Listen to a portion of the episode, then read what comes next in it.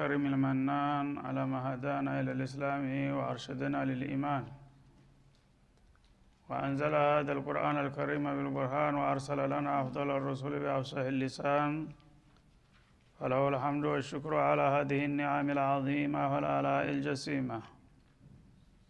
والصلاة والسلام على خير خلق الله وخاتم رسل الله الذي قال ما اجتمع قوم في بيت من بيوت الله يتلون كتاب الله ويتدارسونه فيما بينهم إلا نزلت عليهم السكينة وغشيتهم الرحمة وحفتهم الملائكة وذكرهم الله في من عنده. وعلى آله وصحبه ومن اهتدى بهذه وبعد فإننا سنواصل في ترجمة وتوضيح معاني سورة البقرة. من آية الثلاثين فلنبدأ من هناك. أعوذ بالله من الشيطان الرجيم. وإذ قال ربك للملائكة إني جاعل في الأرض خليفة قالوا أتجعل فيها من يفسد فيها ويسفك الدماء ويسفك الدماء ونحن نسبح بحمدك ونقدس لك. قال إني أعلم ما لا تعلمون. وعلم آدم الأسماء كلها ثم عرضهم على الملائكة فقال فقال أنبئوني بأسماء هؤلاء إن كنتم صادقين. قالوا سبحانك لا علم لنا إلا ما علمتنا إنك أنت العليم الحكيم. قال يا آدم أنبئهم بأسمائهم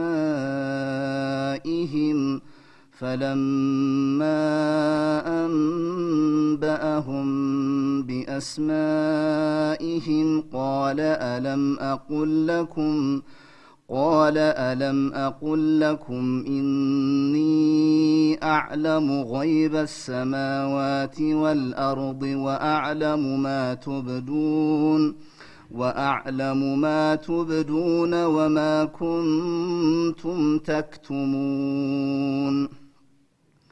وإذ قلنا للملائكة اسجدوا لآدم فسجدوا إلا إبليس فسجدوا إلا إبليس أبى واستكبر وكان من الكافرين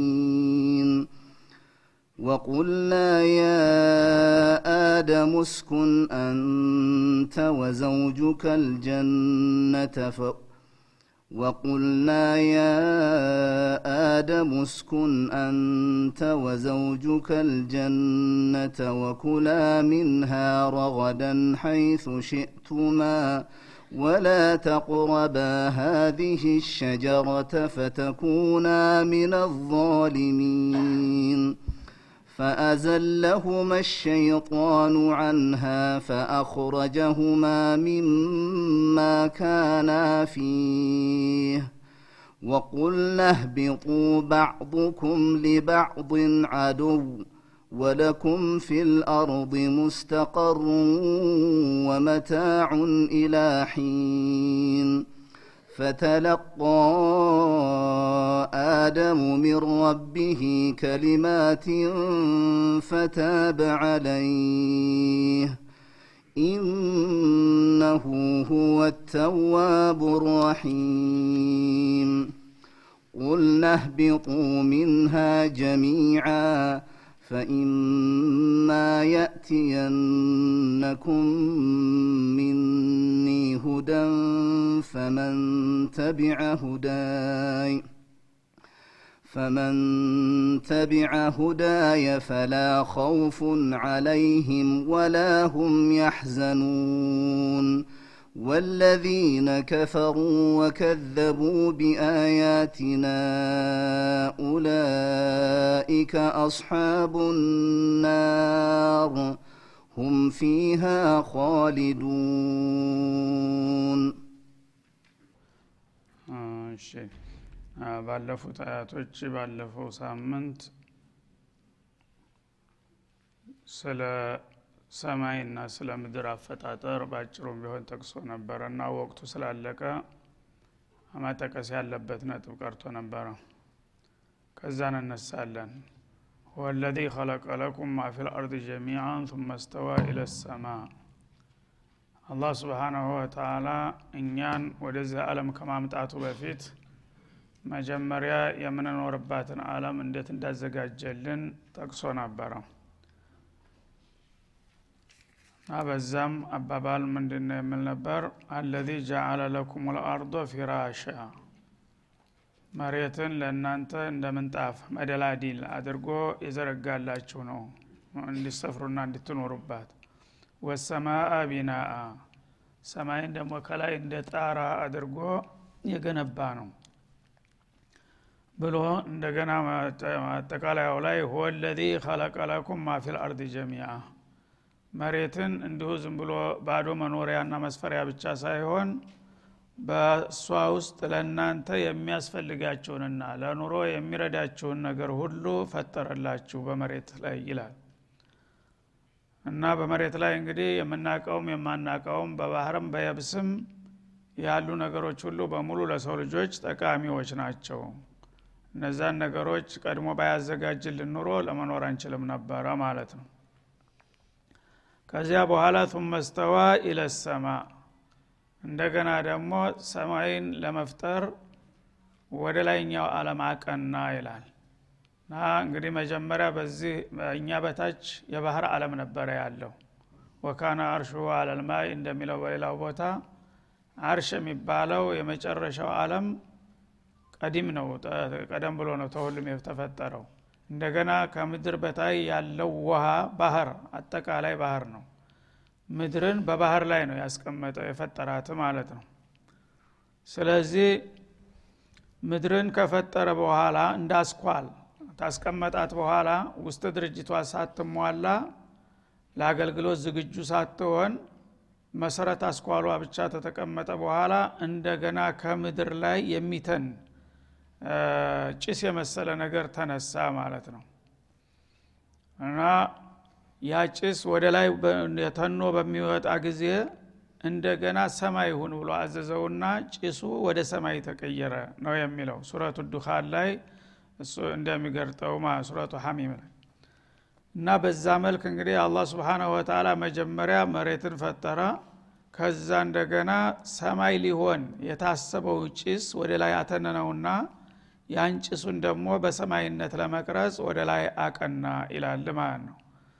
እና በዛ አገላለጥ እንግዲህ መሬት መጀመሪያ በመጀመሪያው አያት መጀመሪያ ተፈጥራ እንደገና ሰማይ እንደቀጠለ ነው የሚያሳየው። ሱረቱና ዚአት ላይ ግን ወልአርዶ ባዕደ ዛሊከ ዳሃሃ የሚል አለ። ሰማይ መፍጠሩን ተገለጸ በኋላ ከዛ በኋላ መሬትን ዘረጋት ይላል ይሄ ሁለቱ የተጋጨ ይመስላል ከላይ ሲታይ ማለት ነው። ቁርአን በምንም መልኩ አንዱ አንቀጽ ሌላው አንቀጽ ጋር ሊጋጭ አይችልም።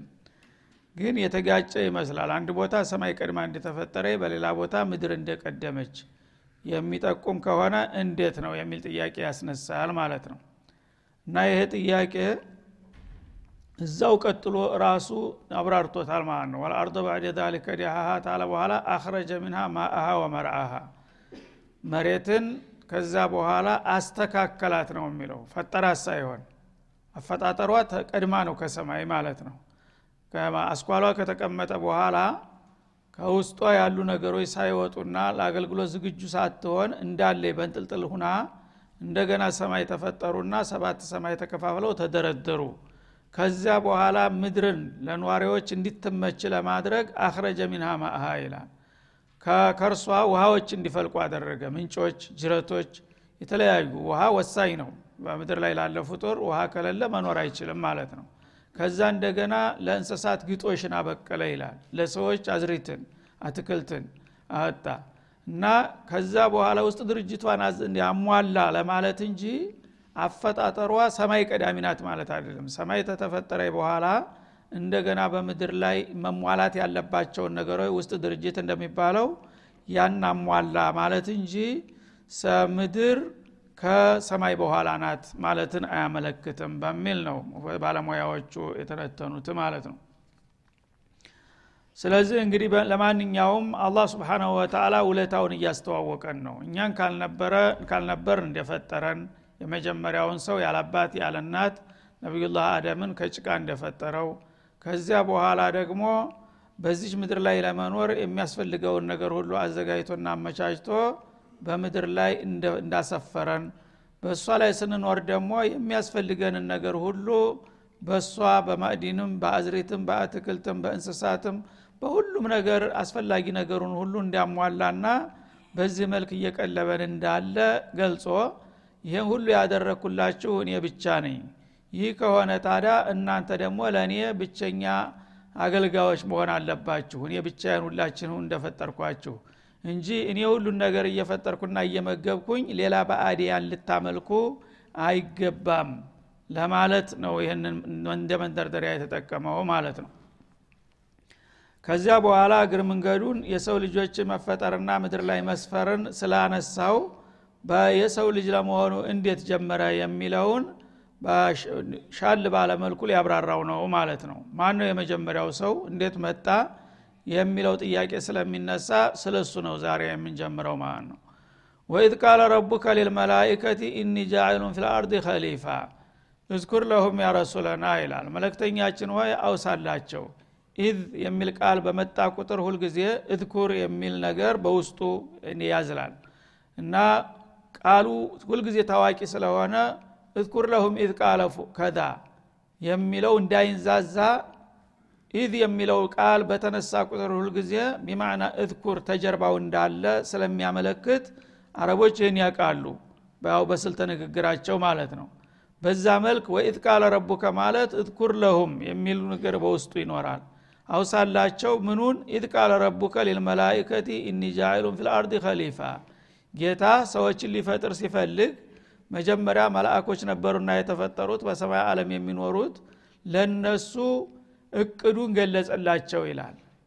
እና ለመላይኮቹ አሁን እስከ ዛሬ እናንተ ብቸኛ አገልጋዮች ነበራችሁ ካአሁን በኋላ ደግሞ በምድር ዓለም የሚተካካ የሆነ ትውልድ ልፈጥር ነውና ይህንን እወቁ ብሎ መግለጫ የሰጠ መሆኑን አደምን ከመፍጠሩ በፊት አውሳላቸው ቅድም ታሪካችሁን በዚህ መልክ መረዳት እንዳለባችሁ አስገንዝባቸው ማለቱ ነው።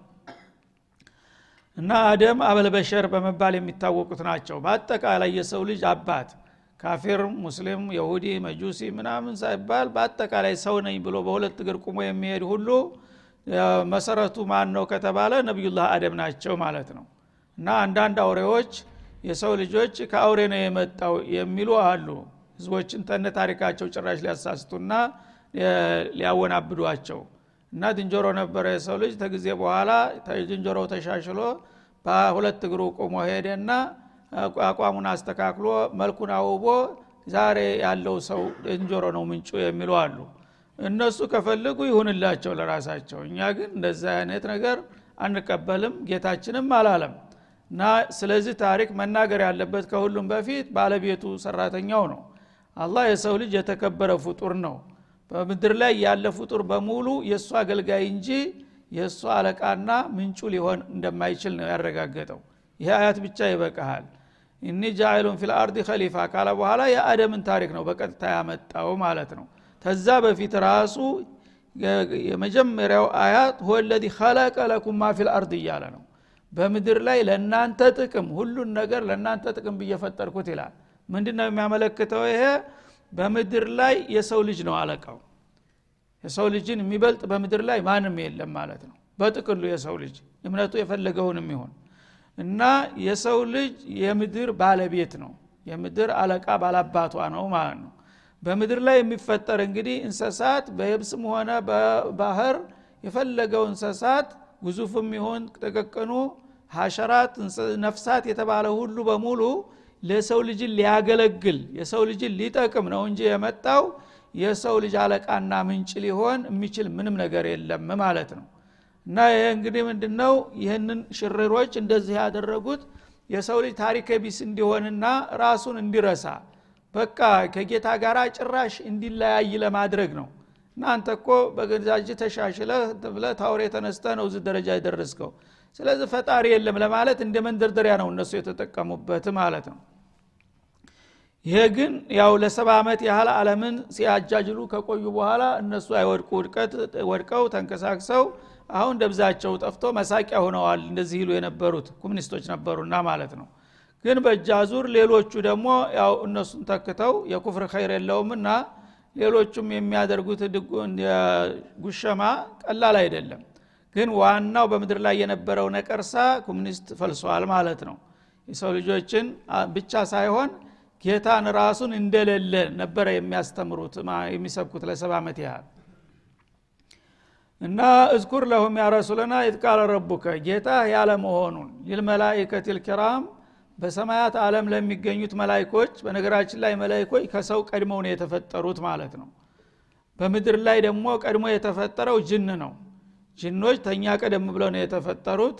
ሰው ሲመጣ ግን አለቃነቱን ለሰው ነው የሰጠው አላ ስብን ወተላ ወለቀድ ከረምና በኒ አደም ወሐመልናሁም ፊልበሪ ወልባህር እንዳለው የአደምን ልጅ የሚተካ በምድር ላይ ማንም የለም የኔ ተወካይ ናቸው ብሎ ነው ያመጣቸው ማለት ነው።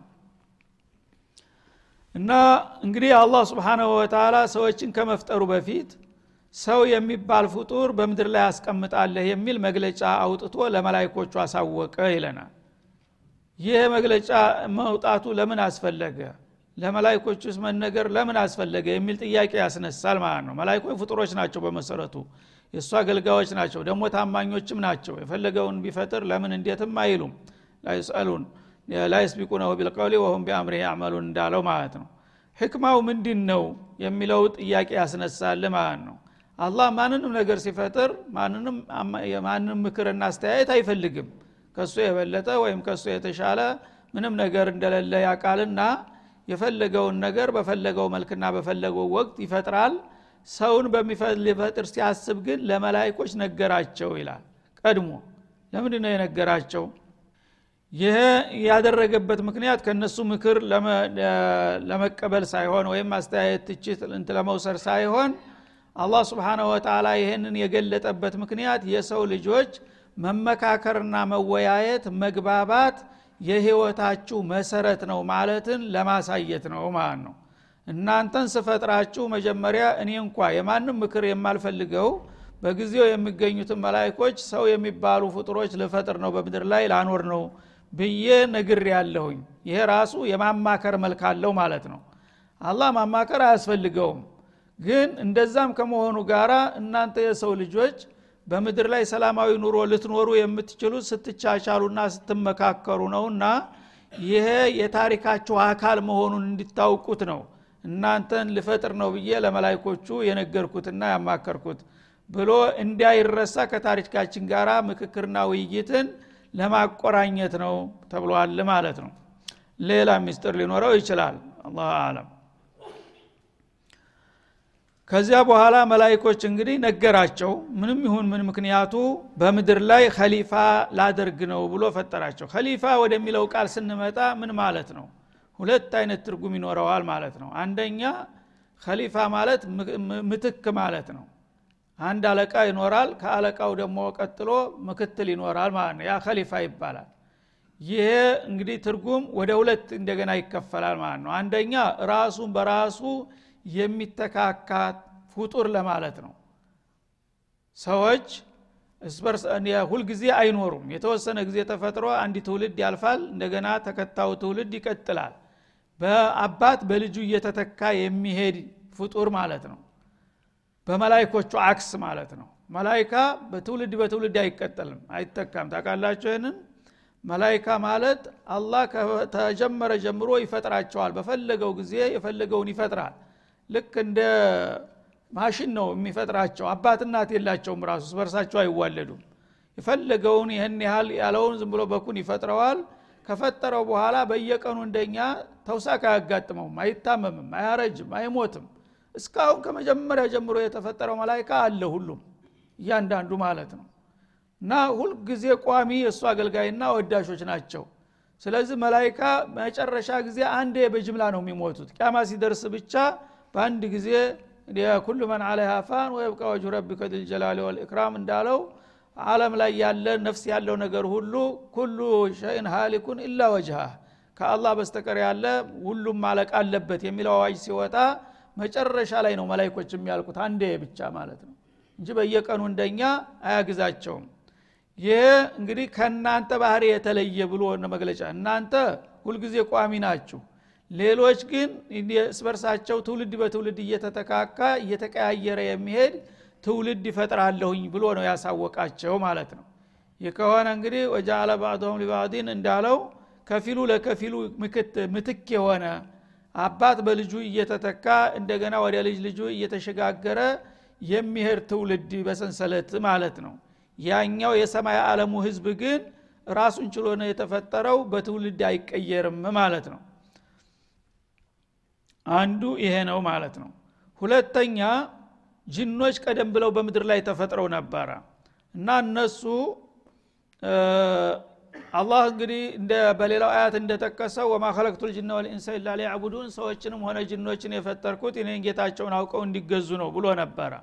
የመጀመሪያ መሞከሪያ የሆኑት ጅኖች ከተፈጠሩ በኋላ የተፈጠሩለትን አላማ ፈጥነው ነው የረሱት ማለት ነው ብዙ ሳይቆዩ ገና ሰዎች ሳይመጡም ተፎካካሪ ሳይኖር ብቸኛ ባሮች ሁነው እያሉ ጌታን በመገዛትና በማምለክ ፈንታ ወደ አመፅና ወደ ወንጀል ወደ ኩፍር ገብተው እስበርሳቸው እስተመጨፋጨፍ ደረሱ።